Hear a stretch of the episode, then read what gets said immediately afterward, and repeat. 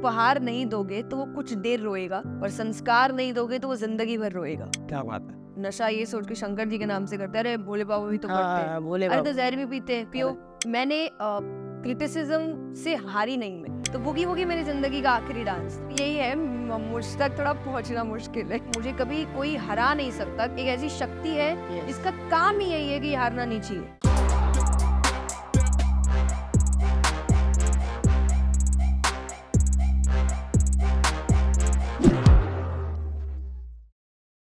Jaya ji welcome to L podcast thank you so much for coming आज पहली बार अपने जैसा फीलिंग हुआ क्योंकि जब हम बाहर जाते हैं तो लोग मैं कॉमेडी करती हूँ ना जो मॉडल या डेली सोप वाले होते हैं वो थोड़ी ऐसी होती हैं तो लोग नहीं मैं "हाँ, कैसी है भारती? में तो गाल वाल खींच लेते हैं पप्पी वप्पी कर लेते हैं तो उनको लगता है कि अरे कल ही तो देखा तेरे को टीवी में अपने और आप भी एकदम अपने अभी तो मेरे को डेढ़ साल से मेरे को ऐसे लग रहा है कि आप हमारे ही घर की मेंबर हो सुबह साढ़े सात बजे आके टीवी लगाओ बोले तो गोला सुनता है भजन साथ में नैनी सुनती है। बहुत मज़ा आता कान में सुबह सुबह पहले तो कुछ भी नहीं सन्नाटा ही होता था उठ गए पर्दे खोल दिए। जैसे हमारी ज़िंदगी में ये स्पिरिचुअल मोड आया है थ्रू गोला बहुत सारे क्वेश्चंस है ज़िंदगी को लेके हमारी लाइफ को लेके कुछ सवालों के जवाब मिल जाएँगे हमें। थैंक यू आप लोग ने मुझे बुलाया। तो जैसा आपने कहा हम आप लोग को देखते आ रहे हैं जी जी as a couple as a comedian सब कुछ और और गोले की अगर बात करें तो आई थिंक आप काफ़ी फ़ेमस है पर गोले के बाद गोला ज़्यादा फ़ेमस हो गया है। क्योंकि मैंने जैसे ही अपनी मम्मी को बताया कि मम्मी मेरी अ, मेरा पॉडकास्ट फाइनल हुआ है और बताओ किसके साथ? तो मे- मैंने कहा किसके मैंने कहा भारती जी आते हैं ना कॉमेडी के लिए तो मेरी मम्मी का पहला था तुम मतलब गोले से मिलोगी? मतलब तो गोला बहुत famous कितना है। खुश है हम लोग इतने खुश थे कि हम इस पॉडकास्ट के लिए आ रहे हैं। सो थैंक यू आपने मुझे बुलाया एंड आई होप कि जो भी क्वेश्चंस है उसका मैं अच्छे से आंसर कर पाऊँ। तो जी सबसे पहला हमारा जो सवाल है वो अपब्रिंगिंग के बारे में क्या बताया गया कि एक बच्चे को पाला कैसे जाए? तो पहला तो जैसा कि स्पिरिचुअलिटी में हमेशा कहती हूँ बहुत यंग एज प्रोसेस है। ये हम अभी बाहर भी Yes, बात yes, कर रहे yes, थे yes, बिल्कुल, कि बिल्कुल। अ, हम चाहे चार धाम यात्रा है या भक्ति है जो भी है बहुत ओल्ड एज पे डालते हैं। और मैं कथा में हमेशा एक बात कहती हूँ कि आप जब सब कुछ एकदम हाथ पैर काम करने बंद कर देते हैं और तब आप कहते हैं कि अब हम भगवान को बुलाएँगे। और भगवान ऊपर बैठे कह रहे थे अब हम बुलाएँगे तुम क्या बुलाओगे? अभी तो बोलते हैं हाँ, तुम्हारा हो बुलाने की बारी है तुम्हारी तो और उस वक्त आपको तो कुछ देखना ही नहीं है कोई कंपटीशन नहीं है और आज का टाइम तो इतना कंपटीशन है हमें ही दिख रहा है हाँ कि हमारी जनरेशन तो मुझे लगता है कि जब तक गोले की जनरेशन या उस एज के बच्चों की जो जनरेशन आएगी तब कितनी भागदौड़ होगी। आज कॉलेजेस में अगर 98 99 परसेंट कट ऑफ़ है हाँ। तो तब क्या होगा कि 100 परसेंट ही लाओगे तो ही मिलेगा तो ही तो मिलेगी। तो कितना कंपटीशन है उस वक्त कितना स्ट्रेस आता है। तो वो जैसा जो अगर आप इस एज में समझ रहे हैं कि प्रायोरिटी शायद आपको अच्छा लग रहा है जो एक कामनेस आ गई Yes. है या भजन है या सत्संग है भजन एक्चुअली सत्संग ही तो है। यस और साइंटिफिकली प्रूवन भजन आपकी मेमोरी पावर सत्संग आपकी मेमोरी पावर ठीक करते हैं कॉन्सेंट्रेशन ठीक करता है। आपको काम करता है स्ट्रेस फ्री करता है तो ये चीज़ें अब आपको रियलाइज़ हो रही है। तो आई थिंक फ़र्स्ट चीज़ ये कि आप उसको अभी से रियलाइज़ कराएँ कि उसकी लाइफ की प्रायोरिटीज़ क्या है। मैं हमेशा कहती हूँ कि पेरेंट्स हर पेरेंट्स अपने बच्चे को पूछते हैं फ़र्स्ट कौन आया मार्क्स कितने आए, कौन फेल हुआ, तुम्हारे कम क्यों आए? पर कोई भी स्कूल से आने के बाद बच्चे से ये नहीं पूछता किसकी मदद की, किसको हंसाया। ये तो उसको ऐसा लगता है कि फ़र्स्ट आना, पैसा कमाना, आगे रहना, यही इम्पोर्टेंट है। अच्छा बनना हेल्प करना सही रास्ते पर चलना ये इतना इम्पोर्टेंट है नहीं। तो स्कूल लाइफ में तो वो चलो चीटिंग चीटिंग वीटिंग करके आगे निकल जाएगा। राइट पर लाइफ में चीटिंग का मतलब तो गलत रास्ता ही हो गया ना। बिल्कुल क्योंकि उसको तो यही सिखाया गया कि बेटा आगे रहना फ़र्स्ट आना। Right right. तो उसके दिमाग में यही है कंपटीशन मेंटालिटी जो है बहुत ये ज़्यादा होती है और मैं हमेशा कहती हूँ कि आपको लग रहा है बच्चा छोटा है और वो समझ नहीं रहा वो इस एज में सबसे ज़्यादा समझता है। उसकी मेमोरी में बातें ठहरती है। और मैं इसलिए कहती हूँ कि शायद आपको आपके टेन ट्वेल्व के सिलेबस याद नहीं होगा Yes. इतना। ए बी सी डी याद होगी। आपको आपके पोएम्स याद होगी क्योंकि उस वक्त चिपक जाती है मेमोरी में ये चीज़ें। बस गलती क्या हो जाती है उस एज के बच्चे को सही गलत नहीं पता होता। तो उसको जो दिखता है वो ले लेता है। oh. तो हमें लग रहा है कि हम बच्चे के सामने चिल्ला रहे हैं या गालियाँ भी दे रहे हैं वो अरे क्या समझ आता है? उसको सब समझ आ रहा है। वो सब सुन रहा है और वो आगे जाके वही चीज़ दोहराने वाला है। और मैं इसलिए कहती हूँ कि अगर किसी कोई बच्चा बहुत हंसता है तो उसके घर में ऐसा माहौल है इसीलिए कोई बच्चा बहुत रो रहा है तो वो कंटिन्यूसली किसी को रोते हुए देख रहा है। और या तो एक और तरीका होता है जैसे आपने कई घरों में मैंने तो देखा है कि बच्चे जब गलत जिद करते हैं तो कभी कभार रोने लग जाते हैं। तो पेरेंट्स ही दूसरों को कहते हैं अरे मत करो दे दो वरना वो रोने लग जाएगा। वो सुन रहा है। हम्म, उसको समझ आ रहा है रोने से मेरा काम होता है और कई बार इसलिए बच्चे रोते आँसू नहीं आते पर रो रहे हैं। क्योंकि हाँ, उनको उस वक्त काम कराना है अपना। हाँ बट जय हमारा बच्चा तो मतलब हम अपना कोई गाना लगा लेना तो चिल्लाने लग जाता है कि हमारा लगाओ। तो इसका मतलब वो सब समझ रहा है। हाँ वो समझ रहे हैं कि आप उसकी कौन सी हरकत से उसकी बात मान रहे हो। तो मैं इसीलिए कहती हूँ कि बच्चा जब आपसे कोई उपहार माँगता है जी। उपहार मतलब उसको हो गया उसकी गलत जिद। यहाँ पर उपहार मतलब कि कोई ऐसी चीज़ मांग रहा है जो उसकी अच्छा नहीं है। तो अगर उपहार नहीं दोगे तो वो कुछ देर रोएगा और संस्कार नहीं दोगे तो वो ज़िंदगी भर रोएगा। क्या बात है? कि मतलब आपके जाने के बाद भी वो फिर ज़्यादा खराब है ना आप अपने सामने उसको गिरने दो उसको ठीक होने दो या रोने भी दो पर क्योंकि आप खड़े तो है पीछे जब चले जाओगे तब उसको कोई उठाने वाला नहीं है और दुनिया तो ऐसी है कि गिरे हुए को और गिरा दे वो वो तो बिल्कुल ही ना उठाए। तो आप अपनी आँखों के सामने उसको ठीक कर दो कि इतना काबिल बना दो कि वो चाहे संस्कारों में काबिल है पैसे में है इमोशंस में है स्पिरिचुअलिटी में है कि आपको जाने से पहले इतना तो विश्वास हो जाए कि ये मेरे बिना भी अपनी ज़िंदगी निकाल लेगा। इतना काबिल तो है मेरा बच्चा। क्या बात है। मैंने जब कृष्ण भगवान की बचपन की लीला जब हम पढ़ते हैं तो हमें उसमें नटखट शरारतें हर तरह की शरारत। कभी मिट्टी खा ली तो माँ को पूरा अंदर तीनों लोग दिखा दिए कभी कुछ कर दिया। ये जो भगवान के बचपन की कहानियाँ है उससे हमें क्या सीख देना चाहते हैं ग्रंथ? देखिए एक तो ग्रंथ हमेशा सीख ही देते हैं कॉपी करने नहीं। गीता जी में कृष्ण ने साफ़ साफ़ कहा है कि जो भी आपको स्क्रिप्चर सिखाते हैं उसकी नकल नहीं करनी है। उसे सीख लेनी है क्योंकि हम जैसा अभी आपने कहा मिट्टी खाई तो तीनों लोग दिखा दिए। अब ऐसा कि बच्चा मिट्टी खा ले पर उसके मुँह से तीनों लोग थोड़े दिख जाएगा। सही बात है। तो मतलब नकल तो आप नहीं कर सकते वो भगवान है। शंकर जी के लिए मैं हमेशा कहती हूँ कि जो लोग नशा ये सोच के शंकर जी के नाम से करते हैं अरे भोले बाबा भी तो करते हैं। हाँ अरे तो जहर भी पीते हैं पियो। करेक्ट हाँ। जहर भी तो पीते हैं। तो आप भगवान का नाम लेकर नकल जब करते हो तो वो तो एकदम मना है स्क्रिप्चर्स में क्योंकि हमारी शक्ति उतनी है नहीं।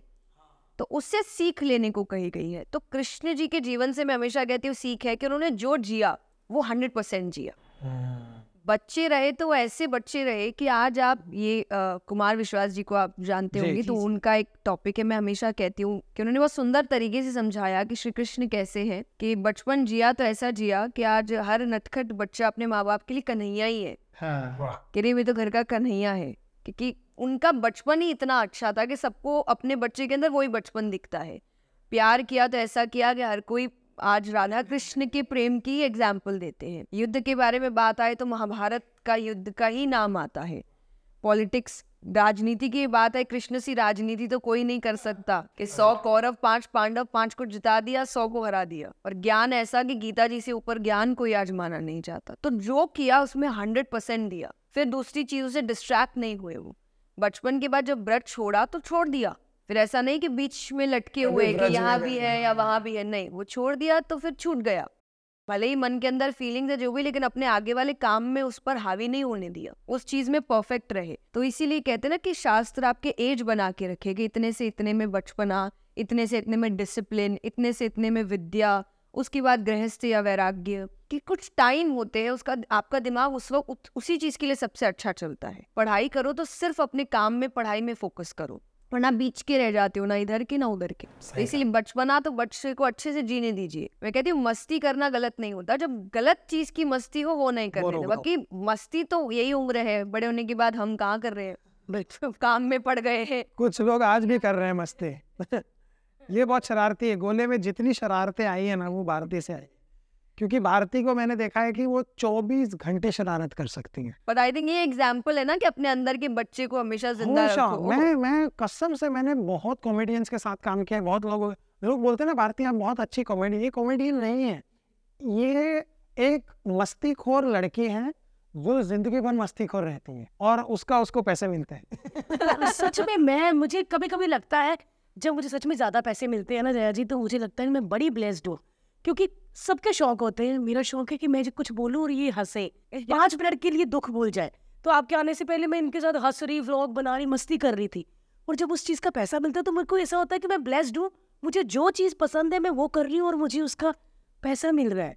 क्योंकि लोग अपनी पसंद की चीज़ नहीं कर पाते। नहीं कर आपको माँ बाप कहेंगे कि डॉक्टर ही बनना है लेकिन उसको पेंटर बनना है है ना? बट मेरे को तो जो बनना था मैं बन गई और उसी चीज़ का पैसा मिल रहा है और लोग खुश हो रहे। तो मुझे लगता है कि कहीं ना कहीं मैं जब लोगों को हंसाती हूँ तो कहीं ना कहीं दुआएँ लगती हैं बिल्कुल। जिसकी वजह से मैं इतनी ब्लेस्ड हूँ कि मुझे मेरे ही पसंद के काम का पैसा मिल रहा है है अग्रीड अग्रीड क्यों औरतें इतना कम स्पिरिचुअल लीडर्स में नज़र आती हैं? एक तो ये भी है कि आपको आगे आने नहीं दिया जाता टू बी वेरी ऑनेस्ट और उस वक्त आपको या हर लड़की को मैं हमेशा कहती हूँ कि जो उसकी फैमिली है उसका सपोर्ट बहुत चाहिए बहुत। क्योंकि लड़कियों के लिए मोस्टली शादी शादी ही है कि उनको पढ़ाया भी अगर ज़्यादा नहीं जा रहा है तो उनकी, अरे पढ़ाई घर चली जाएगी या ज़्यादा करियर के लिए नहीं अरे पढ़ाई घर चली जाएगी अरे शादी कर लेगी शादी की चीज़ पर मेरे घर में ऐसा कभी नहीं हुआ। मुझे आज भी लोग कहते हैं जब कि एक बहुत ही हॉट टॉपिक है मेरी ज़िंदगी का शादी कब कर रहे हैं शादी कब कर रहे हैं। और मैं हमेशा कहती हूँ कि सिर्फ़ बाहर वाले ये बात करते हैं। मेरे घर में इसकी बात भी नहीं उठती। मतलब मेरे मम्मी पापा को एकदम है कि जब तुम्हारा मन पता बिल्कुल। कम बंद कमरा करके रहते हैं शादी कब कर ऐसा तो नहीं कही? नहीं मतलब मैं कई बार कहती हूँ कि वीडियो में पापा देखो ऐसे पूछा पापा तेरे क्या पड़ी है? तुम ज़िंदगी जियो अपनी अच्छे से। जब तुमको करना है तब तुम करना। वाह! तो मुझे ऐसा लगता है जब भी कोई कहता है ना कि मेरी बेटी मैं हमेशा लोगों से कहती हूँ वो कहते हैं कि मेरी बेटी आपकी जैसी बने। मैंने बोली तभी बन सकती है जब माँ बाप मेरे जैसे होंगे। आपको माँ बाप मेरे जैसे बनने पड़ेंगे ऐसी फ्रीडम देनी पड़ेगी और आज आई थिंक स्पिरिचुअल लाइन तो थोड़ा सा भी हो लोग डर जाते हैं कि थोड़े से स्पिरिचुअल होने की पहला काम शादी कराओ वरना वैराग्य ना ले ले अरे ये जंगल ना चली जाए आश्रम ना। ये बहुत डर है पर मेरे पेरेंट्स को कभी ये चीज़ का नहीं था। उन्होंने मुझे हमेशा सपोर्ट किया। और क्लास ट्वेल्व तक की पढ़ाई में तो मैं कहूँगी कि मैंने तो बहुत बाहरी रूप की पढ़ाई की थी। एक्चुअली स्क्रिप्चर्स मेरे पेरेंट्स पढ़ते थे। ओ और मुझे बेस्ट पार्ट्स निकाल के देते थे क्योंकि मेरी पढ़ाई भी चल रही थी स्कूल की पूरी और मैं मैंने रेगुलर स्कूल किया है मैंने। तो मेरी पूरी क्लासेस होती थी बोर्ड्स होता था सब कुछ। तो वो पढ़ते थे और वो मुझे बेस्ट पार्ट निकाल के देते थे कि ये तुम्हारे काम की चीज़ है इसको तुम पढ़ो। तो मैं कहती हूँ कि मैं यहाँ हूँ क्योंकि वो मेरे पीछे खड़े थे तो बहुत ज़रूरत होती है। और दूसरा मैंने क्रिटिसिज्म से हारी नहीं मैं। कि मुझे जब मैंने मैंने भजन से शुरुआत करी थी तो मैं जब भजन गाई तब लोगों ने कहा कि अरे नहीं नहीं नहीं गाना चाहिए नहीं अच्छा लगता है बेटी को ऐसे हर जगह थोड़ी लेके जाते हैं। पर मैंने बोला मुझे तो अच्छा लग रहा है मुझे तो करना है। मेरे पेरेंट्स ने बोला करना है तो फिर हम साथ खड़े हैं। ठीक है भजन में थोड़ा नाम हुआ उनको अच्छा लगा तब मैं हमेशा दुनिया वाले जब काम करोगे तो बोलेंगे नहीं कर सकते। हाँ फ़ेमस अरे हमको पता था ये तो बहुत आगे जाएगी। यस ये भजन में खुश हो गए फिर कथा करी तो बोलते नहीं नहीं भजन ही अच्छा था कथा वथा नहीं है बस की। मैंने बोला मुझे तो करनी है मुझे अच्छी लगी मैं तो करूँगी। मैंने तीन दिन की कथा करी फिर वो फ़ेमस हुआ तो बोले बहुत अच्छी करी। फिर मैंने भागवत जी करी सात दिन की। बोले नहीं नहीं वो तीन दिन ही अच्छा था सात दिन तो इनके बस का नहीं है। अरे बाप रे। फिर सात दिन फ़ेमस हुआ था उसके बाद मोटिवेशन किया बोले नहीं नहीं कथा ही तक अच्छी हो मोटिवेशन तो मुझे लगता है आप कुछ भी करो ये तो बोलते रहेंगे तो मैं उस चीज़ से कभी नहीं रुकी। और फिर आगे आप बढ़ते जाते हो तो वो आपको अप्रिशिएट कर ही लेते हैं कि उगते सूरज को सब सलाम Yes, करते हैं। yes. तो आप और उसका भी एक रीजन है कि सूरज जब उगता है तो कंट्रीब्यूट करता है। हाँ आप दुनिया में जब तक कंट्रीब्यूशन नहीं दोगे वो आपको सलाम नहीं करेंगे। उनको लगेगा दिया क्या है अभी तक? अपने आप जब लेकिन आप फॉर एग्ज़ाम्पल आप अगर कॉमेडी कर रहे हैं आप कर रहे आज आप लोगों को हंसा रहे हैं। और जब एक बहुत लार्ज पॉपुलेशन में आपका काम हो रहा है तब उनको लगता है कि नहीं नहीं कंट्रीब्यूशन है। तो अब तो सलाम करना बनता है, है। तो आई थिंक ये दोनों है फिफ्टी फिफ्टी है थोड़ा नेगेटिव भी है थोड़ा पॉजिटिव भी है बट आप चलते रहो तो काम हो जाएगा। जैसा आपके साथ हुआ है ना कहीं ना कहीं मेरे साथ भी वैसा हुआ है। जैसे आपके तो पेरेंट्स खड़े थे मेरी मम्मी अकेली थी तो मैंने भी आप ही की तरह ठाना कि मुझे तो करना है क्योंकि मेरी माँ मेरे साथ है। और जब औरत के पीछे एक औरत खड़ी होती है ना तो आप डबल स्ट्रांग हो जाते हैं। कहते हैं ना कि ज, मेरे दो हाथ है। जब मेरी माँ खड़ी होती ना तो मेरे चार हाथ होते हैं। तो मेरे को लगता है कि मैं शक्ति हूँ मैं सब कुछ कर सकती हूँ। मैं आगे बढ़ी मैंने नहीं देखा लोगों ने क्या कहा। और आज मैं बहुत खुश हूँ। आई थिंक हर औरत को यही करना चाहिए yes. और ये स्वामी विवेकानंद जी की बात है कि बस मौका दे दो औरत दुनिया बदल सकती है। Yes. ये तो बात सही यही बात है और लेकिन बस आज के समय शायद मौके भी हमें खुद ही ढूँढने पड़ते हैं क्योंकि देने को लोग तैयार नहीं ये है कि क्यों है लेकिन तो अपने मौके खुद ढूंढिए मेहनत करिए और मुझे लगता है हर औरत आगे निकल सकती है। पूरी मैं तो निकल ही जाती हूँ इनसे आगे जल्दी हम चलते हैं तब भी आगे अच्छा जया जी क्या शादी का क्या विचार है? आपने करनी है कि नहीं करनी? या मतलब मज़ा आ रहा है लाइफ में ऐसे ही? हाँ ये है बीच का। करनी भी है कि क्योंकि मैंने वैराग्य तो नहीं लिया मैं साधु संत तो कुछ हूँ नहीं। मैं एकदम नॉर्मल सी लड़की हूँ घर परिवार दोस्त रिश्तेदार सब है। जैसे आपके घर के बच्चे होते हैं बिल्कुल वैसे ही है। तो वो तो है करनी तो है। बट अभी अ, ऐसा लग रहा है कि सब सही चल रहा है। अभी मुझे तो हम आपको साड़ी सिंदूर मंगलसूत्र में देख पाएँगे? आने वाले चार पाँच सालों में कि नहीं? चार पाँच साल में हाँ। मुझे फ़ोटो भेज देना क्योंकि मेरी इच्छा है। क्योंकि मुझे ऐसे लगा कि आप एकदम हीरोइन की तरह लगेंगी। सच में आप किस पे गई है मम्मी पे कि पापा पे? मैं दिखने में पापा पे स्वभाव काफ़ी ज़्यादा मम्मी का है पापा इतने handsome हैं। हाँ जी। वो तो वाह अंकल। आप तो बहुत हैंडसम हो। क्योंकि जया जी से पता चल गया कि भाई एक जिसका टुकड़ा इतना बड़ा है, वो खुद पेड़ कैसा होगा?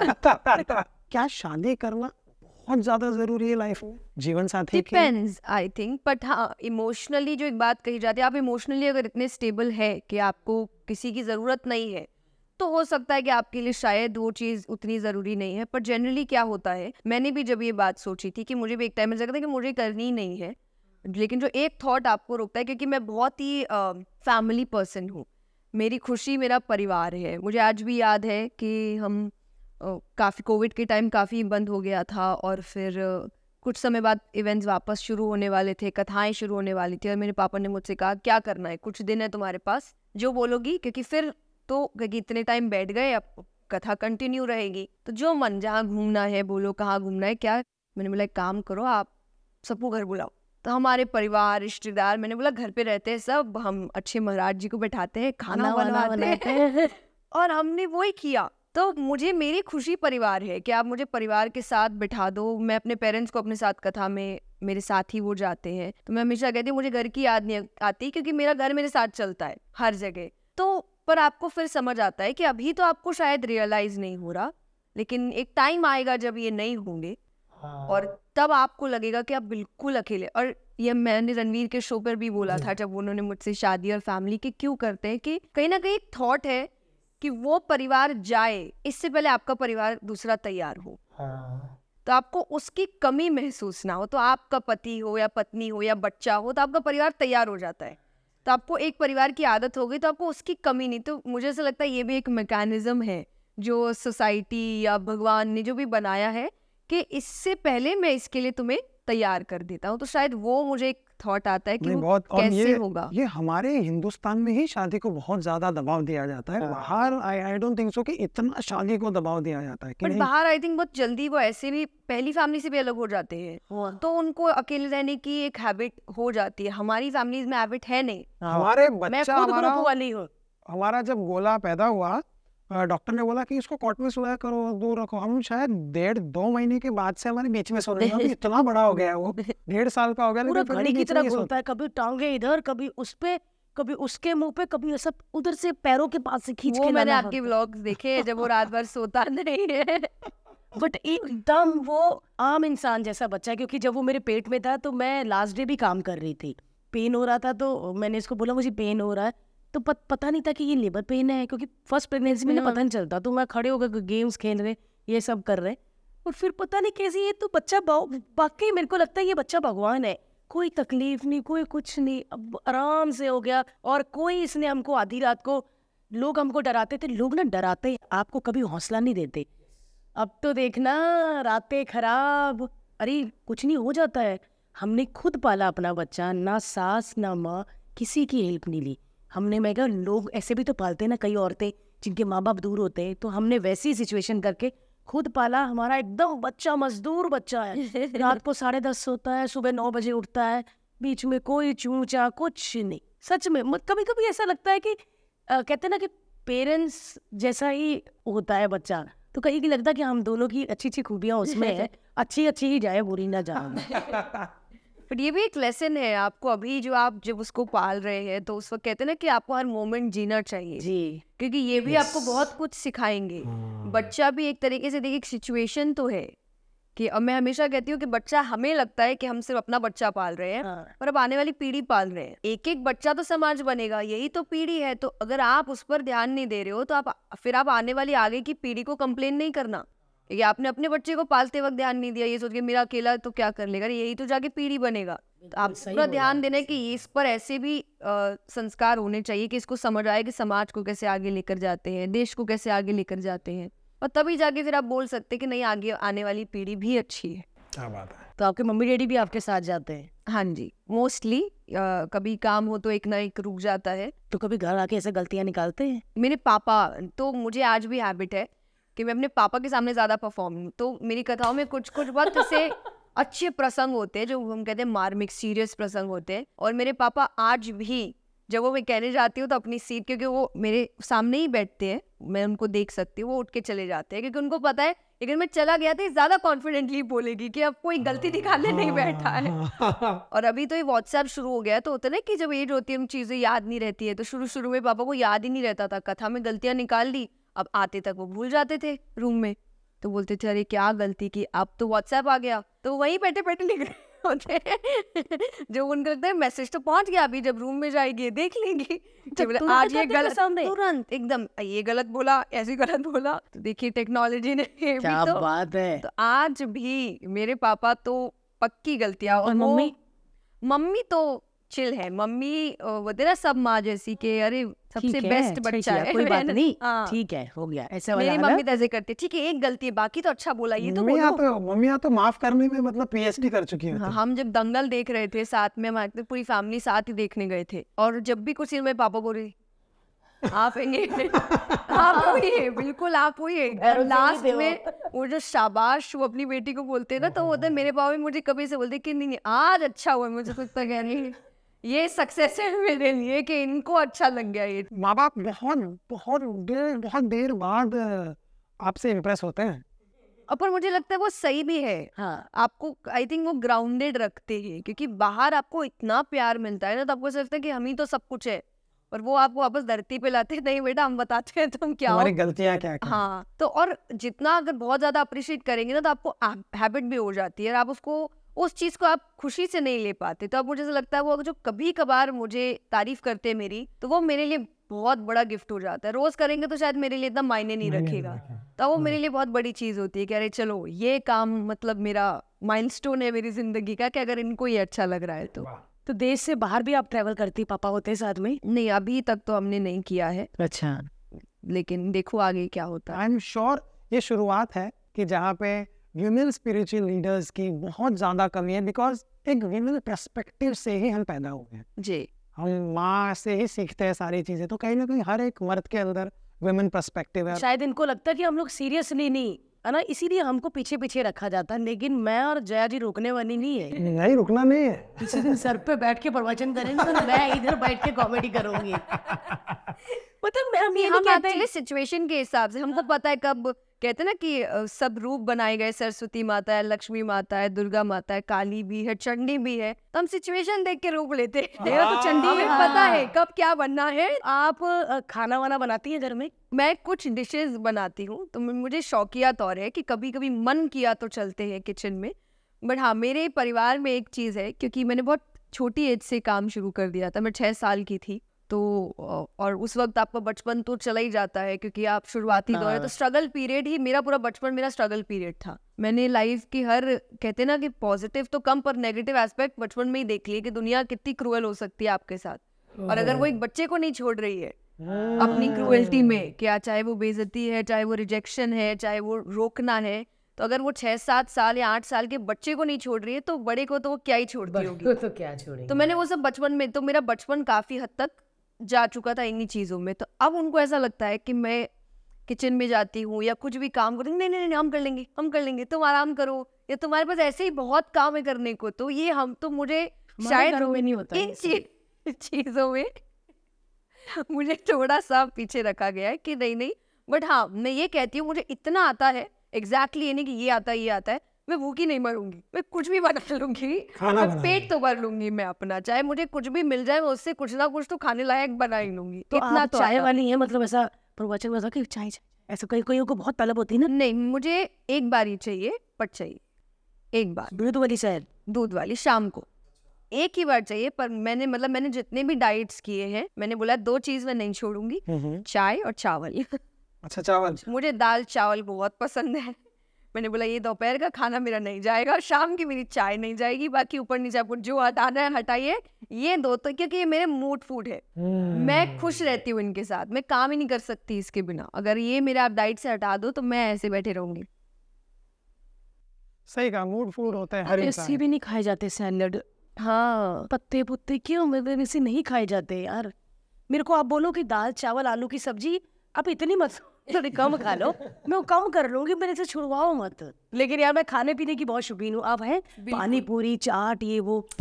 तो कभी ऐसे खा रहे हो तो पीछे अरे जया जी आप वैसा हो। अरे बहुत। तो अब तो इतना बिल्कुल बिल्कुल। तो ये तो बहुत होता है। तो इसलिए अब हम लोग कोशिश करते हैं घर में ही खाए। पर फिर भी तो मुझे याद है कि कुछ टाइम पहले ही तो मैं एक मॉल गई थी और वहाँ पर उसके सामने मैं पुचका खा रही हूँ। हमारे यहाँ पुचका बोलते हैं। हाँ। तो मैं पुचका खा रही हूँ और बस पुचका मेरे मैं आप किशोरी जी है ना? आप कैसे पुचका खा सकती हैं? आप तो प्रवचन करती हैं और आपने इसमें चने भी डलवाए हुए हैं और आप उसको क्या ही थोड़ा पानी भरो और है ना? मतलब तो ये तो बड़ा इशू होता था तो मैं उस वक्त कहती हूँ पुचका खाने के बाद बताती हूँ मैं कौन हूँ। तो ये और कई जगह ना वो आपको पहचानते नहीं था। आई थिंक कल ही तो हम कल अ, मुझे कुछ सामान खरीदना था तो मैं मॉल गई थी और वहाँ पर मैं वहाँ पे चीज़ें देख रही हूँ। तो मुझे एक लेडी ने आके बोला इधर आइए। तो मैंने बोला बोली जया किशोर को जानती हैं आप? तो मैंने बोला नहीं कौन है? तो बोलते आपके चेहरे पे बड़ी झलक आती है उनकी। अब मैंने बोला अगर मैंने बोल दिया कि मैं ही हूँ तब तो मेरा घूमना मुश्किल है यहाँ पे। तो मैंने पूरा शॉपिंग वॉपिंग कर लिया। फिर मैंने बोला पर मुझे अच्छा नहीं लगता कि उनको ऐसा मैंने जब सब काम कर लिया मैंने बोला अब आप इधर आइए। मैं ही हूँ। मैंने बोला आप जया किसकी बात कर रही थी आप? तो बोले जया किशोरी। मैंने बोला वो मैं ही हूँ। तो ये सब होता है बट कुछ मुझे ऐसा लगता है कि अगर आप जो भी देख रहे हैं कोई भी अगर थोड़े फ़ेमस लोग होते हैं तो पर हम भी थोड़ी नॉर्मल लाइफ जीना चाहते हैं। सच में बिल्कुल। तो आप पूछ लीजिए कि हम कौन हैं और आप पूछ लिए उसके बाद आई थिंक आप चले जाइए। हमें चैन से वो पुचका खाने दीजिए क्योंकि फिर होता है ना अब आप जब तक पुचका खा रहे हो आपको ही देखेंगे। हाँ आप कि आप कैसे फुल खाती फुली है। हाँ, शायद ऐसे भर के प्रभु का नाम ले और ऐसे करे हाँ तो मतलब आप कैसे खा रहे हैं हाँ। आप कैसे खड़े रहे तो वो शायद वो बहुत बड़ा बहुत कॉन्शियस कर देता है हम लोग को हाँ, शायद हम क्योंकि उस तब वजह हम से अपने होते हैं भारती और जया होती है कि देख रही होती है उसने चने कितने डाले। क्या क्या क्योंकि हमारा ध्यान जब कभी डोसा या कुछ बन रहा होता है तो देखने में बड़ा मज़ा आता ना जो हमारा ये मेरा वाला हाँ जी। और तो फिर हम साथ साथ में कहते नहीं जी हाँ, वो हाँ। तो आपको पुचका सबसे ज़्यादा अच्छा लगता है? ये मुझे स्ट्रीट फ़ूड काफ़ी अच्छा है। तो हमारे यहाँ झालमुड़ी बनती है पुचका बहुत होता है। हाँ जी। तो झालमुड़ी बनती है पुचका बनता है। कौन सी मुड़ी झालमुड़ी क्या होता है? यार आइए कलकत्ता में आपको खिला भारतीय कलकत्ता का जो स्ट्रीट फ़ूड है ना बड़ा अच्छा दुनिया में फ़ेमस है। जाल मुड़ी भेल होती है। भेल मुड़ी भी झाल मुड़ी दोनों दो तरीके मुड़ी से ही बनती है मुड़ी अलग ही है। हाँ मुड़ी ही है अलग अलग तरीके की एक झाल मुड़ी होती है एक भेल मुड़ी होती है। उसमें सरसों का तेल भी हाँ डालता जी, है। एकदम। अच्छा। और और क्या कर था बीच में नहीं मैं आपको तो जब आप आएँगे तब खिलाऊँगी। अच्छी एकदम मसाला अच्छे से। आलू का कोई मसाला भी डालते हैं। स्वाली होती है उसको पूरा अच्छे से क्रश करके। अच्छे से मिला के फिर आपको खिलाया जाता है। यार बड़ी तीखी होती बड़ा मज़ा आता होगा। कैलकाटा तो मैं जाती हूँ पर मुझे झाल मुड़ी का नहीं पता था। कलकत्ता में भारतीय आप मुझसे नहीं मिले ना अभी तक इसीलिए। आप अब अगली बार आप मुझे बताइए मैं मुझे लगता था आप बॉम्बे में रहते हो। नहीं मुझे लगा राजस्थान में रहता हूँ कसम से। मुझे आप देखिए राजस्थान हम ये एक्चुअली अब शो में हमने शायद थोड़ा रिवील कर दिया पर मैं ये हम जानबूझ के करते हैं कि अलग अलग जगह बोलते हैं ताकि कोई हाँ। समझे ही ना कि हम रहते हैं। ये कमेंट में करिए आपकी जया जी रहती कहाँ है? हम भी रिवील नहीं करेंगे। जैसे हम इतना बचपन बच्चे की बात कर रहे हैं। जया जी आपका एक बचपन का वीडियो देखा था हमने जिसमें आपने बोला था कि मैं सिद्धिविनायक जाकर गणपति जी को गुगली गुगली बुश करना चाहती हूँ तो वो ऐड बड़ा चला था ना। यस पर हम का वो ad। हाँ तो मेरी तो आज भी आदत है भगवान को कि हम ऐसे रहते तो हम उनको देखते। तो आज भी हम जब मंदिर में होते ना कि भगवान ने कभी मुकुट टेढ़ा मेढ़ा कर दिया तो हम भगवान से ही बात करें क्या मज़ाक चल रहा है? बड़ी शैतानी हो रही है। आज मुकुट टिका ही नहीं रहे हो। तो हमारी आदत है भगवान को ऐसे लाड करने की प्यार करने की तो वो बचपन से रह गई। तो गणेश जी आपको थोड़े से गब्बू गब्बू से लगते हैं ना। हाँ, और उस वक्त वो एड बड़ा चला था गूगली वूगली बुश तो मुझे ऐसा बोला क्या तो और बॉम्बे तब मैं नई नई आई थी। मेरा तब पहला पहला टाइम बॉम्बे का था जब मैं बुगी बहुत पुरानी बात है वो तब मैं थोड़ा सा मुझे मुझे डांस का बहुत शौक है। और अभी भी अगर कोई मेरी कथा देखता है तो मैं तो व्यासपीठ से ही नाचती हूँ। तो मुझे बड़ा शौक तो मैं कथक करती थी। ओ तो हाँ तीन साल मैंने कथक सीखा था। तो जब मैं वहाँ गई थी तो मेरे लिए एक वो था अट्रैक्शन था कि मुझे गणेश जी के पास जाना है। और फिर वो भी क्वेश्चंस ना वो पूरे वीडियो में नहीं आते वही पूछते क्या करना है? क्योंकि बच्चे के लिए क्या है? तो मैंने बोला क्या करना है? तो मैंने बोला उगली उगली वर्ष करना और मुझे लगता है मैंने क्या बोल रही थी? बट आप इमेजिन कर सकते हैं कि वो वो मूवी मूवी कितना पुराना वो क्लिप निकाल कर किसी एक फ़ैन ने कितनी मेहनत की होगी सोचो आपने कहा कि वो बहुत पुराना है और इनके पुराने बोलने से इन्होंने ये भी बता दिया कि वो जजेस की उम्र कितनी होगी अब जो आजकल भी जवान बन के घूम रहे हैं तो बुगी वुगी मेरी ज़िंदगी का आखिरी डांस था। ओ उसके बाद मैंने डांस छोड़ दिया था। फिर मैं पूरी तरीके से मैं भक्ति जगत में आ चुकी थी और मैं सिर्फ़ भजन गाती थी और फिर आई थिंक उसके दो साल बाद मैंने पहली कथा कर दी थी। तो बहुतों को नहीं पता पर वो मेरी ज़िंदगी का आखिरी डांस था जब मैं प्रॉपरली मैं स्टेज पे मैंने डांस किया था।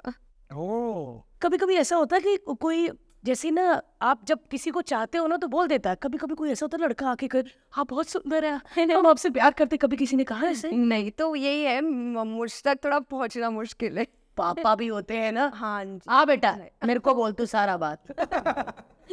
तो ये है और आई थिंक मेरे स्पिरिचुअल बैकग्राउंड होने की वजह से एक थोड़ा सा एक डर एक दायरा बना हुआ है लोगों के अंदर जो मुझे अब काफ़ी लगता है कि बड़ा सही है। तो शुरुआत में मुझे थोड़ा डर ऐसा अजीब लग रहा पर अब तो मुझे ऐसा लगता है कि नहीं नहीं ये अच्छी बात है। और हर व्यक्ति का एक ये लिमिट होना चाहिए कि आप उसको पार नहीं कर सकते। जब तक कि मैंने खुद आपको वो परमिशन नहीं दी है पार करने की तो आपको एक लिमिट तो समझनी पड़ेगी कि लिमिट होती क्या है। सुना हर लड़की के साथ आप लोगों को लिमिट रखनी है। ऐसे नहीं कि उनको जया जी को ऐसे अरे भारती कैसे बेटा मुझे तो ऐसे गाल वाल खींच देते हाँ ये तो बड़ा जी हाँ उनको सच. में। नहीं क्योंकि इनका काम है जिन्होंने दायरे में रखा हुआ है। आपका काम ही ऐसा है कि लोगों को लगता है ये तो मेरी भारतीय है। ये तो अरे ये तो अरे मैं तो मेरी दूर से भी हो सकती है। नहीं सुनते लोग और मतलब और मर्द लड़के तो बहुत कम आते हैं लेकिन जो औरतें भारती पर हाँ ये तो मम्मिया चाचिया। मतलब फ़्लाइट में एयर होस्टेस हम ऐसे देखने लग जाती है क्योंकि हम आगे बैठते पीछे लोग आते हैं। तो वो परेशान होती है। सर प्लीज़ बाद में चले जाइए बाद में मिलवाएँगे। मैम वो कह रहे हैं। तो वो हमको ऐसे देखने लग जाती दो तीन बार पानी भी नहीं देती। हम दे दे रहे हैं क्योंकि लोग बहुत तंग करते हैं उनको।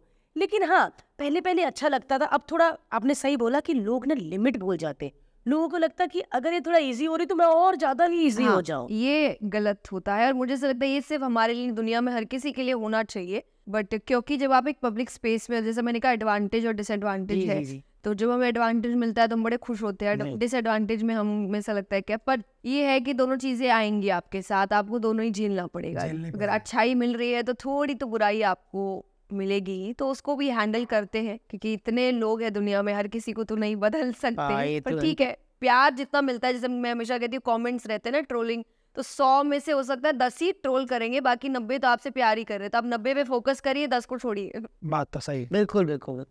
आपको गुस्सा आता है? हाँ हाँ बिल्कुल। कैसे वाला गुस्सा आता है? चिल्लाने वाला या रोके चुप? तो मैं चुप हो जाती हूँ। और मैं अगर चिल्लाने की मैंने कोशिश की तब मुझे झगड़ा नहीं होता। चिल्ला चिल्ली वाला मुझे रोना आ जाता है। मुझे ये सब नहीं होता।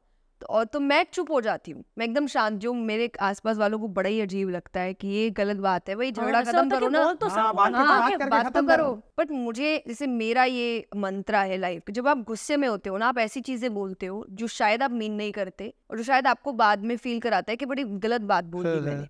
सुनने में हाँ, बहुत गंदी लग सकती है बहुत रूड है। बहुत सही तो मुझे ये चाहिए नहीं सामने वाले से। तो मैं अपने ऊपर पहले लागू करती हूँ कि मैं तुमको ऐसा कभी कुछ नहीं बोलूँगी। तो फिर मैं एक्सपेक्ट हम्म। करूँगी कि ये तुम भी समझना। तो जब आप गुस्से में होते हो इसलिए मैं शांत हो जाती हूँ कि मुझे पता अभी अगर मैंने लड़ाई कर ली तो मतलब मैं तो ऐसी बातें बोलने वाली हूँ कि मतलब तुम्हें धरती के अंदर जाना पड़ेगा कि क्या हो रहा है। पर वो गलत है नहीं बोलना चाहिए। तो मैं शाम मैंने बोला अब मुझे कुछ घंटे छोड़ दो। मैं कुछ घंटे बाद बिल्कुल नॉर्मल होके वापस आ जाऊँगी या फिर मैं शांत दिमाग से सॉल्व करने की हाँ। कोशिश। तो अब मेरी फैमिली समझ चुकी है।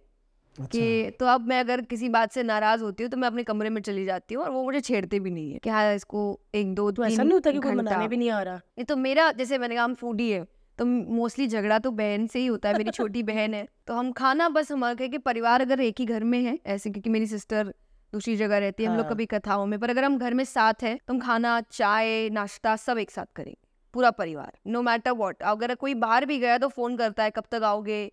मैं खाने के लिए रुका हूँ ये। हूँ। तो मतलब हमारी आदत है घर पे हो तो साथ में खाना खाओ ना। तो मेरी बहन की आदत है अगर मेरा झगड़ा है तो उसको पता वो बात तो कर नहीं सकती मना तो नहीं सकती कि मैं बोल दूँगी अभी नहीं छेड़ना मुझे। तो मैं देखती हूँ फिर मेरी थाली में अचानक से मेरी फेवरेट मिठाई आ जाती है। या और फिर मैं उसको देखती हूँ ऐसे। कि वो सॉरी बोलने की कोशिश करता उसको तो मुझे खाना पसंद है। तो मुझे ऐसे मनाती है कि हम बोल के तो नहीं मनाएँगे तो हम तो चीज़ें देख के मनाते हैं। अच्छा तो आप दो सिस्टर हो? हाँ जी। छोटी बहन है वो। कितने साल छोटी है दो साल। बहन को पता है बहन को कैसे मनाना है? मैं ना बहुत बचपन से ही काम करना शुरू कर दिया था। मैंने बहुत सक्सेसफुल लोग देखे बहुत educated and successful and rich people they don't वो पूजा पाठ नहीं करते बट वे अपनी ज़िंदगी में खुश है। तब मेरे मन में बड़े बार ये सवाल आता था कि यार ये तो मंदिर नहीं जाता। ये मंदिर जाता है देखो इसकी लाइफ भी अच्छी है बट ये मंदिर नहीं जाता ये पूजा भी नहीं करता बट इसकी लाइफ बड़ी सही है। सो so, ये ये पूजा पाठ हाँ। ज़िंदगी में पूजा पाठ आपके मेंटल पीस के लिए टू बी वेरी ऑनेस्ट शुरुआती अगर चीज़ें कहें बाकी आप एकदम ही हैवी पूजा में जाते हैं तो ऐसे आपके मंत्र भी होते हैं देवताओं को मनाना जैसे हम कहते हैं सिद्धियाँ भी होती है स्पिरिचुअलिटी में जी जी मेडिटेशन के थ्रू आप प्राप्त जो खास कर हनुमान जी के लिए अष्ट सिद्धि नवनिधि के दाता हाँ। कि वो आपको सिद्धियाँ देते हैं तो वो सब अलग है वो बहुत ही आप एक्सट्रीम में जब जाते हो पर अगर जनरल पूजा पाठ रिचुअल्स की हम बात करें देखिए गीता जी में भगवान के कर्म कर फल की चिंता मत मैंने आप भगवान को मानो नहीं मानो आप कर्म करो वो आपको फल देंगे। अगर आप मेहनत कर रहे हो अच्छे कर्म कर रहे हो आपकी काम ही आपका पूजा है सब कुछ है तो भगवान आपसे काम छीनेंगे नहीं। वो ये नहीं बोलेंगे इतने मैं हमेशा कहती हूँ भगवान इतने पार्शियल नहीं है कि एक जी जान से मेहनत कर रहा है बस क्योंकि वो भगवान को नहीं मानता और एक है जो मेहनत उतनी नहीं करे पर भगवान को मानता भगवान नहीं नहीं इसको सफलता देता हूँ। इसको ये भगवान नहीं करेंगे। वो सफलता तो उसी को देंगे जो मेहनत कर रहा है, जो काम कर रहा है, जो कर्म कर रहा है। अपने उस चीज़ में वो ऑनेस्ट है, अपनी मेहनत कंसिस्टेंसी पूरी रख रहा है। मैं कहती हूँ, भगवान को मानना नहीं मानना कब आप पे इफ़ेक्ट करता है कि जब आप फेलियर का सामना करते हो। जब आपने मेहनत तो पूरी कर ली, फिर भी आपको चीज़ नहीं मिली। अब जो नहीं मानता, वो कहेगा, हो गया मेरा काम, अब क्या बचा?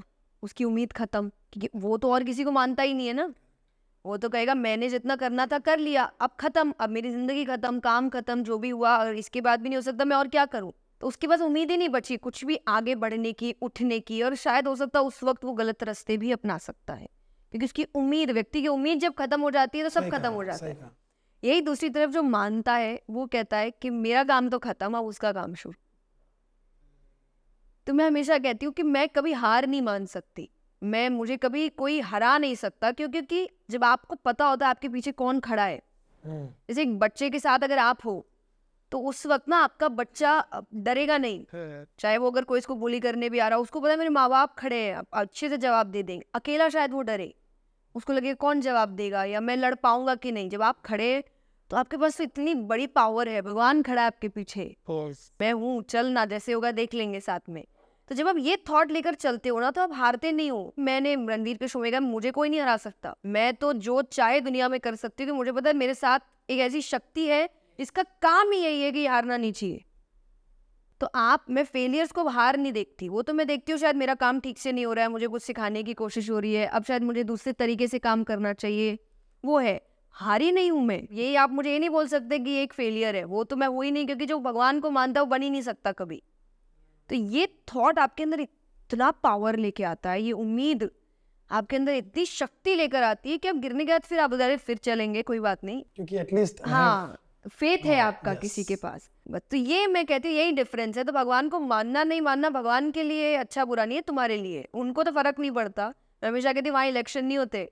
बहुत संतुष्टि उसको वाला कुर्सी वो भगवान ही रहेंगे। आप मानो नहीं मानो वो ही भगवान है। ये हमारा अच्छा बुरा है। हम आगे जाके अगर हार माने या कुछ भी करें हम मेंटली कितने पीसफुल रहते हैं वो रिचुअल्स आपको बहुत हेल्प करते हैं और ये प्रूवन फैक्ट है कि जो एथीस थे जब वो वापस भगवान को मानने लगे रिचुअल्स में आए उनकी लाइफ में जो ड्रास्टिक चेंज आया है मेंटली बाहरी चेंज नहीं होता भगवान की भक्ति। ये पक्की बात है। कि आप बाहर से सिर्फ़ चेंज ले आओगे और आप कहोगे गीता जी में अर्जुन को जब ज्ञान दिया गया था तो गीता के ज्ञान के बाद भी वो लड़ाई कर रहा था। उसके बाद भी वो राजा बना था उसके बाद भी उसने लग्जरी नहीं छोड़ी थी अपनी उसका चेंज इंटरनली आया था जो आया तो आपको लग सकता है क्योंकि भगवान ने तो एक बार भी जो लोग ये सोचे भक्ति मतलब सब छोड़ देना पैसा नहीं कमाना सिंपल लाइफ जीना अर्जुन ने तो नहीं जी। जिसको दुनिया का सबसे बड़ा आध्यात्मिक ज्ञान दिया गया। सही कहा। और भगवान ने तो एक बार भी उसे नहीं कहा युद्ध मत लड़ राज्य छोड़ दे धन छोड़ दे पैसे छोड़ दे कुछ भी नहीं बोला। उनको बोला कर्म नहीं छोड़ना बाकी चीज़ें तो बाय प्रोडक्ट है वो तो मिलती ही है सबको। लेकिन कर्म अपने अच्छे रखना आपका जो धर्म है जैसे अगर आपका काम कॉमेडी है तो आप आज आप लोगों को खुश करें। आपका मेन आई थिंक सिर्फ़ कॉमेडी भी नहीं है। आपने कहा कि आप कुछ बोले और लोग खुश हो। वो आपका मेन उद्देश्य है। आपका उद्देश्य बाकी चीज़ें नहीं है कि यही प्रोफेशन है या पैसा है या मेन आपको मन था कि ऐसा हो।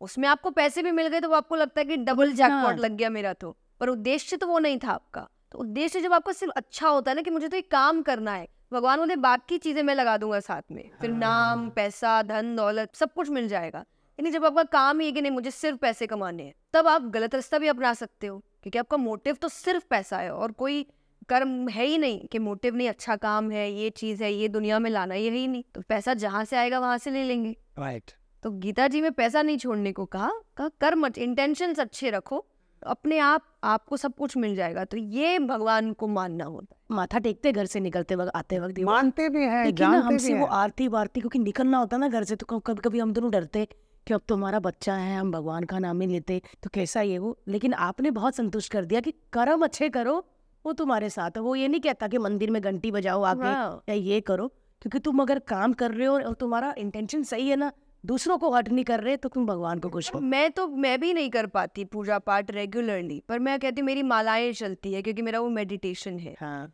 तो जब आप मैं हमेशा कहती हूँ कि देखिए आप कर्म है लेकिन भगवान को लेकर जैसे आप भजन चला देते हैं हो सकता है उस वक्त आप दस जगह काम कर रहे हैं पर आपका बच्चा देख रहा है ना मेरे घर में चल रहा है yes. मतलब ये एक रूटीन हो चुका है हाँ, तो मैं हमेशा कहती हूँ एक रूटीन जब आप बनाते हो कि भगवान इम्पोर्टेंट है बेटा ये इसे एक चीज़ मैं हमेशा कथा में कहती हूँ कि आपको बच्चे को दिखाना पड़ेगा कि भगवान इम्पोर्टेंट है जैसे हम काम कर रहे हैं अब अगर मैं आपको काम के बीच बोलूँगी कि कथा है मेरी आप आइएगा सात दिन शायद ही कोई सात दिन आता है वो सोचेगा संडे के दिन कोशिश करेंगे जिनकी दुकानें होगी होगी हाँ। तो हाँ। मैं कहती हूँ कि आप सात दिन नहीं निकाल पाए ज़िंदगी में से। यही मैं आपको बोल दू आपके घर में किसी की शादी है आप दस दिन दुकान बंद करके जाएँगे। पंद्रह दिन क्योंकि कपड़े भी अब वो बच्चा नहीं देख रहा आपको? यस अब वो बच्चा क्या बोलेगा कि मतलब ये इम्पोर्टेंट है वो इम्पोर्टेंट नहीं। वो अगर मुझे टाइम मिलेगा तो मैं करूँगा नहीं मिला तो मैं नहीं करूँगा। तो कई बार मैं एग्जैक्टली ये नहीं कहती कि अब सिर्फ़ मंदिर ही जाना लेकिन एक रूटीन बनाना चाहे वो सिर्फ़ भजन चलाने का रूटीन है चाहे वो माला करने का रूटीन है। तो एक रूटीन बनाना कि जैसे तुम सात दिन में ये कर रहे हो ना हर चीज़ इम्पोर्टेंट स्कूल इंपॉर्टेंट है ट्यूशन इंपॉर्टेंट ये भी इंपॉर्टेंट है ये छूटना नहीं चाहिए। क्योंकि वो उसके अंदर एक पेट रोज़ाना उसका एक रूटीन पैदा करेगा। और जब उससे उसको बदलाव नज़र आने लगेगा ना तब वो अपने मन से कर शुरुआती में आपको करवाना पड़ता है। फिर वो मन से कर, अब मैं मन से करती हूँ शुरुआती। में मुझे पढ़ाया गया, हनुमान चालीसा कराई गई। भजन हम साथ बैठ के करते थे। अब कई बार होता था लोग खेल रहे हैं हमारे घर में तो रूटीन है कि इतने बजे तो बैठना ही है, मुझे लगता है कि यार, मुझे खेलने जाना है। तो मुझे ऐसा लगता था, मुझे जाने दो ना, सब खेल रहे बोले, नहीं, दस मिनट लगते हैं बैठ के हनुमान चालीसा करूँ। पर अब मेरे लिए वो इतना इंपॉर्टेंट हो गया कि मुझे ऐसा लगता है कि सुबह उठ के भगवान का नाम लेना, मेरे पूरे दिन को अच्छा करता, सोने से पहले वापस भगवान का नाम लेना, मुझे दूसरे दिन खुशी से उठाने के लिए काफ़ी होता।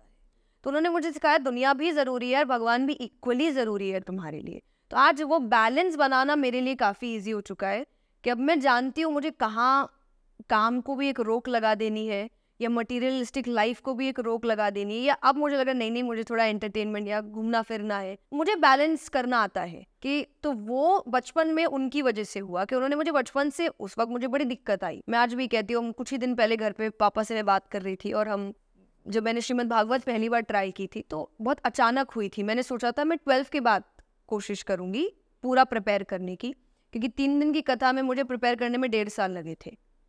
तो मुझे लगा, सात दिन बहुत बड़ी चीज़ है और प्लस ये तो एक स्क्रिप्चर है आपका, पूरा एक महापुराण है श्रीमद् भागवत। तो मैंने बोला, ये तो पापा ट्वेल्थ के बाद करेंगे, बोर्ड्स खत्म करते हैं और पता नहीं, जैसे भगवान को ही कराना था तो हम जिस मंदिर में बहुत पूछते हैं तो पापा वहीं गए हुए थे और जिन्होंने कथा कराई थी, उन्होंने वहीं मानो शगुन कर दिया कि आपको कसम है। आपको अक्टूबर में ही करनी पड़ेगी। अब एक तो ऐसा लगता है ना, एक तो मंदिर जहाँ हम बचपन से आ रहे हैं, ये कुछ बोल रहा है मतलब तो शायद। तो पापा आ गए बोला, बेटा, अक्टूबर में करनी पड़ेगी। बोला, क्या बोल रहे हो? मेरे बोर्ड्स है पापा। बोले, मैं हूँ साथ में मिल के करेंगे अपने। और ये बात उन्होंने शायद मुझे मार्च में बताई होगी। और मैं अभी तक कहती हूँ कि मुझे इतने साल हो गए, पर वो एक साल मेरी ज़िंदगी का सबसे कठिन समय था। बोर्ड भी है। हाँ मैंने इतनी मेहनत लाइफ में कभी नहीं की जितनी मैंने उस एक साल में करी थी। और मेंटली तो मुझे अभी रात को जगने की आदत है। है? मुझे रात क्यों? क्योंकि उस वक्त मेरे पास सिर्फ़ रात का समय होता था भागवत जी पढ़ने का। पूरा दिन मेरे स्कूल मेरे प्रोजेक्ट्स मेरे ट्यूशन क्योंकि अब तो कॉमर्स स्टूडेंट थी मैं। अकाउंट्स है इकोनॉमिक्स है इसकी पढ़ाइयाँ ही चल रही है जो कुछ भी पढ़ने नहीं पड़ता था। और पर कॉमर्स ले लिया था तो करना पड़ रहा था। और रात को दस साढ़े दस बजे आप ख़त्म करते थे फिर आप कहते थे अब लाइए भागवत जी। अब मैं तो वो वो मैं कम से कम दो ढाई बजे तक करती थी फिर मैं सोती थी और सुबह साढ़े छः बजे फिर आप स्कूल के लिए उठ रहे। तो वो समय लेकिन अब ऐसा दिमाग हो गया अब मेरा दिमाग ही रात को चलता है। अगर मुझे कुछ अच्छा लिखना है मुझे कुछ अच्छा बनाना है तो वो दिमाग ही मेरा उस वक्त चलता है।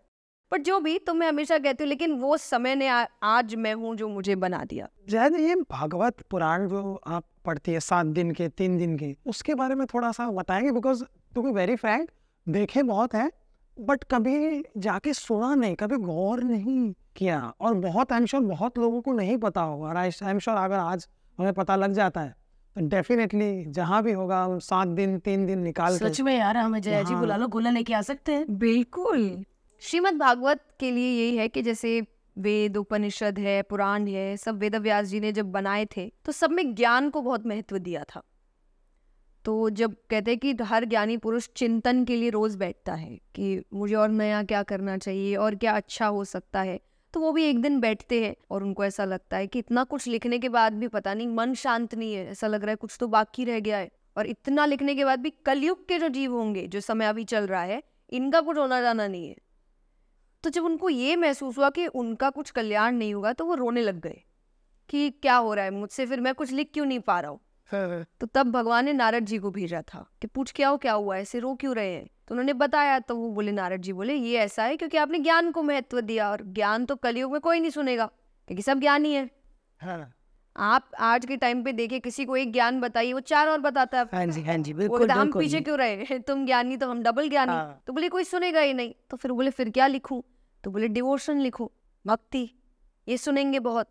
तो बोले डिवोशन में क्या लिखूं? तो बोले भगवान के कितने अवतार है? चौबीस अवतार है। बोले चौबीस के चौबीस लिखो क्या क्या हुआ? सिर्फ़ लीलाएँ बताओ। तो एक्चुअली मोटिव है लीला क्यों बताई जाती है कि आपको किसी से प्यार कब होता है? जब आप उसका स्वभाव समझते हैं। क्योंकि बाहरी दिखावा का प्यार तो कुछ दिन का है। वो खत्म भी बड़ी जल्दी होता है। बिल्कुल। बाद में प्यार आपको बिहेवियर से रह जाता है पर्सनालिटी से रह जाता है संस्कारों से रह जाता है माइंडसेट से रह जाता है कि सोचता कैसे है काम कैसे करता है। तो भगवान से प्यार कब होगा? भगवान को जानेंगे क्या किया कैसे किया क्यों किया किस सोच के साथ किया। तो ये पूरा श्रीमद भागवत लिखा ही इसलिए कि आपको भगवान से प्यार कराया जाए। तो चौबीस अवतार है तो इसमें आपका रामायण भी इसी में है महाभारत भी इसी में भगवान के सारे अवतार है। जितने विष्णु भगवान ने अवतार लिए वो सब एक साथ है सारी लीलाएँ बताई गई है और इसलिए सात दिन की कथा चलती है जिसमें चौबीस अवतार के बारे में हम आपको बताते हैं। और एक कथा कितने घंटे की होती है?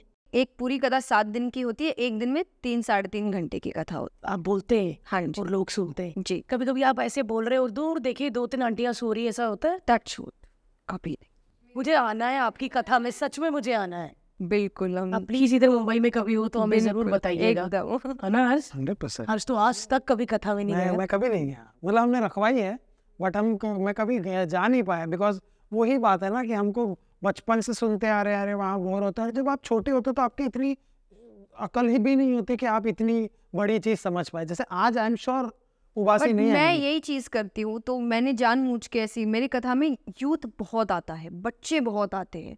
तो मैंने ये क्यों किया था? जब मैं कथा सुनने जाती थी तो मुझे भी चीज़ें समझ नहीं आती थी। तो जब मैंने कथा प्रिपेयर की थी तो मैंने एक ही बात बोली थी कि मेरी कथा इतनी सिंपल होनी चाहिए कि छः साल से लेकर साठ साल तक सबको समझ आए। कोई भी ये ना बोले बोल क्या रही है? तो वहाँ बच्चे भी आते हैं बच्चे भी समझ रहे हैं बच्चे भी सुन रहे हैं। तो मैं कहती हूँ आप लाइए बच्चों को अपने। और उनको अरे उनको पूरी बात नहीं समझ आएगी कुछ तो समझ आएगा। कुछ नहीं भी समझाया इंटरेस्ट तो जागेगा कि मुझे समझना है, चल क्या रहा है? मम्मी इतना क्यों हंस रही है या पापा इतने क्यों सैड हो रहे हैं कि कई बार आप इमोशनल हो जाते हैं, ऐसी ऐसी कथाएँ होती है। तो मुझे लगता है कि वो इंटरेस्ट तो जगा दो बच्चे में आप।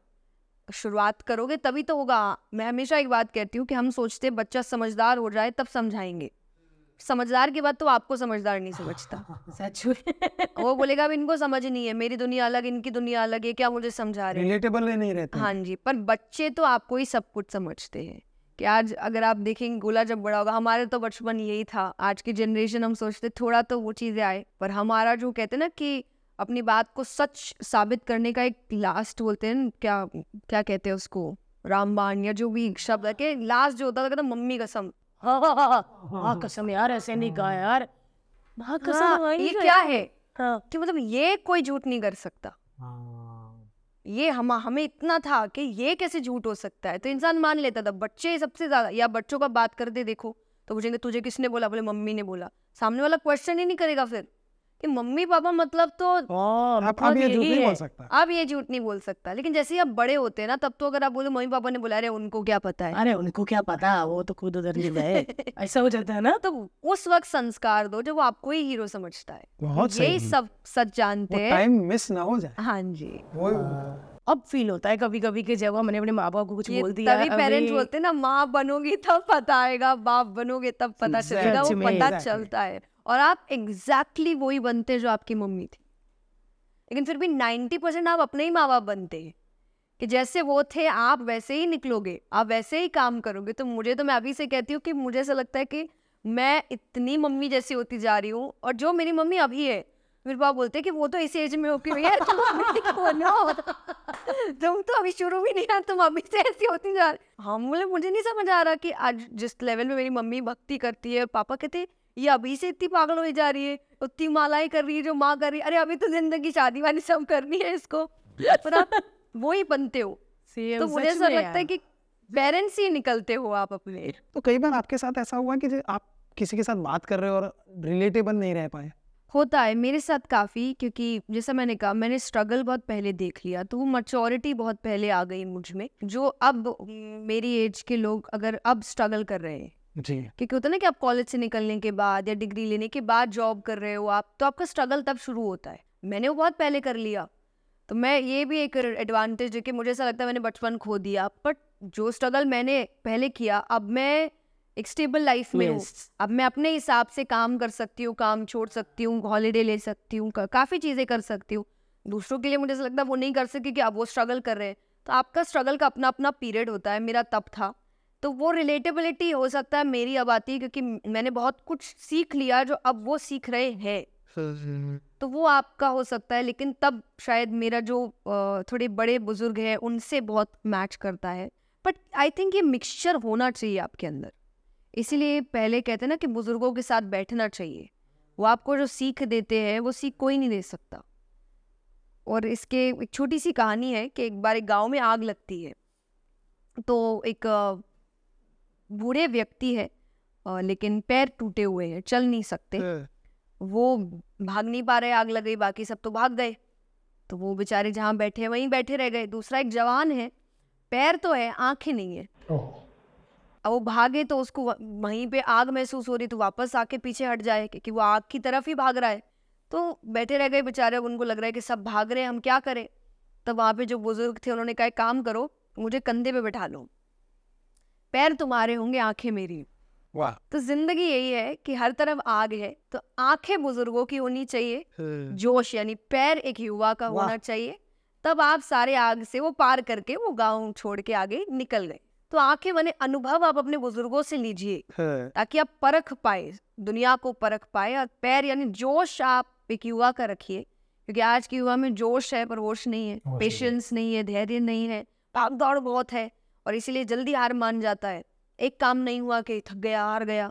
ऐसे दसों बार पहले के अगर आप बड़े बड़े लोगों को देखिए जिन्होंने बड़े बड़े एक्सपेरिमेंट्स किए कितने हज़ारों बार हारे हैं yes. लाखों बार हारे हैं तब जाके एक ऐसी खोज कर ली या लाइट की खोज है जो हम आज बैठे हैं जिस रोशनी में बिल्कुल।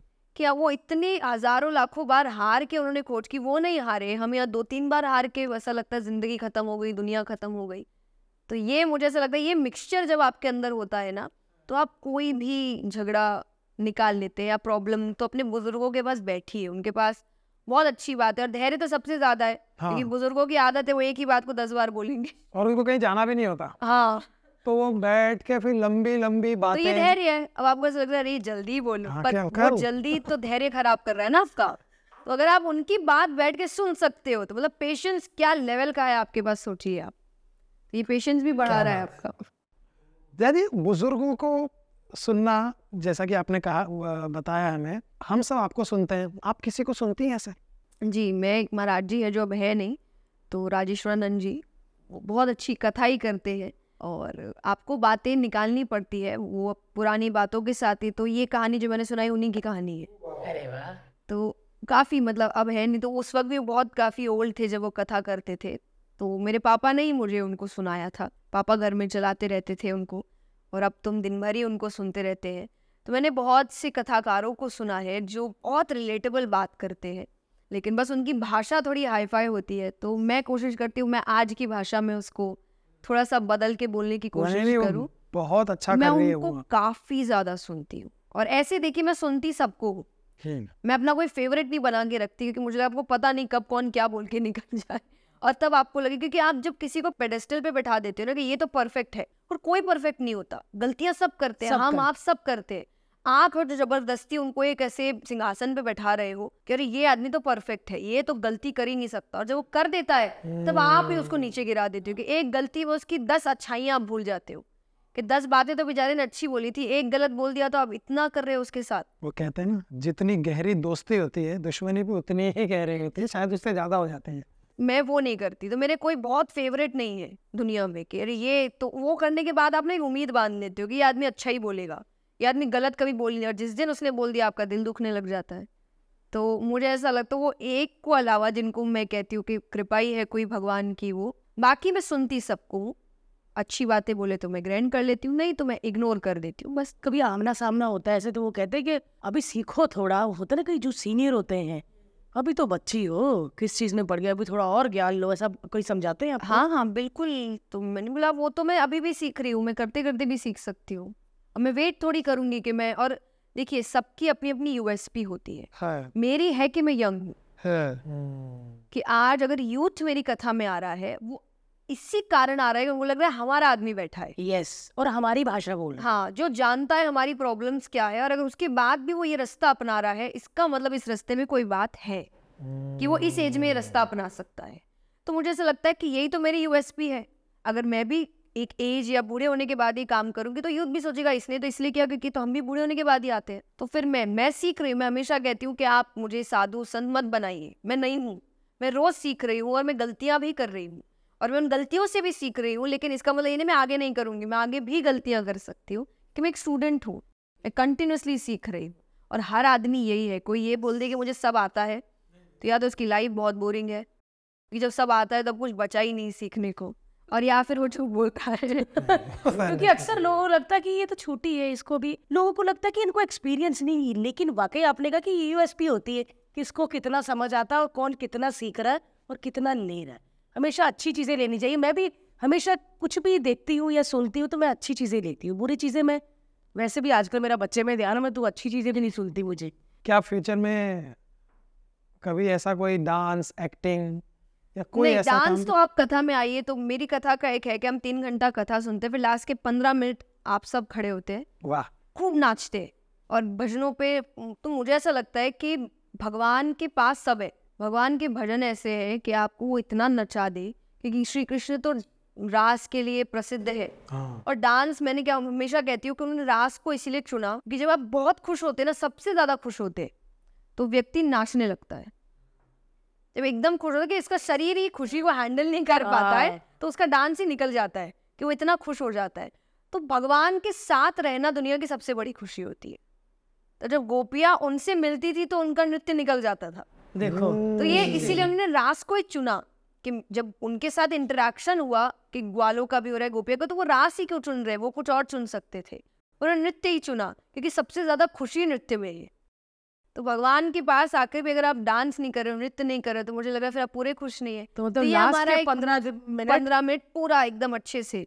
शायद मेरे पेज पे भी आप मैं आपको वीडियो देखे काली कमली वाला भजन है और वो ऐसे पागल होते हैं उनको ऐसा लगता है कि यही है सब कुछ क्यों कहीं और आप नाचने जाओ? तो ये ज़रूर फ्यूचर में मेरे लिए हो सकता है कि मैं आपको कि आपको डांस करना है ना भाई आपको गाना है ना भजन में सब कुछ है।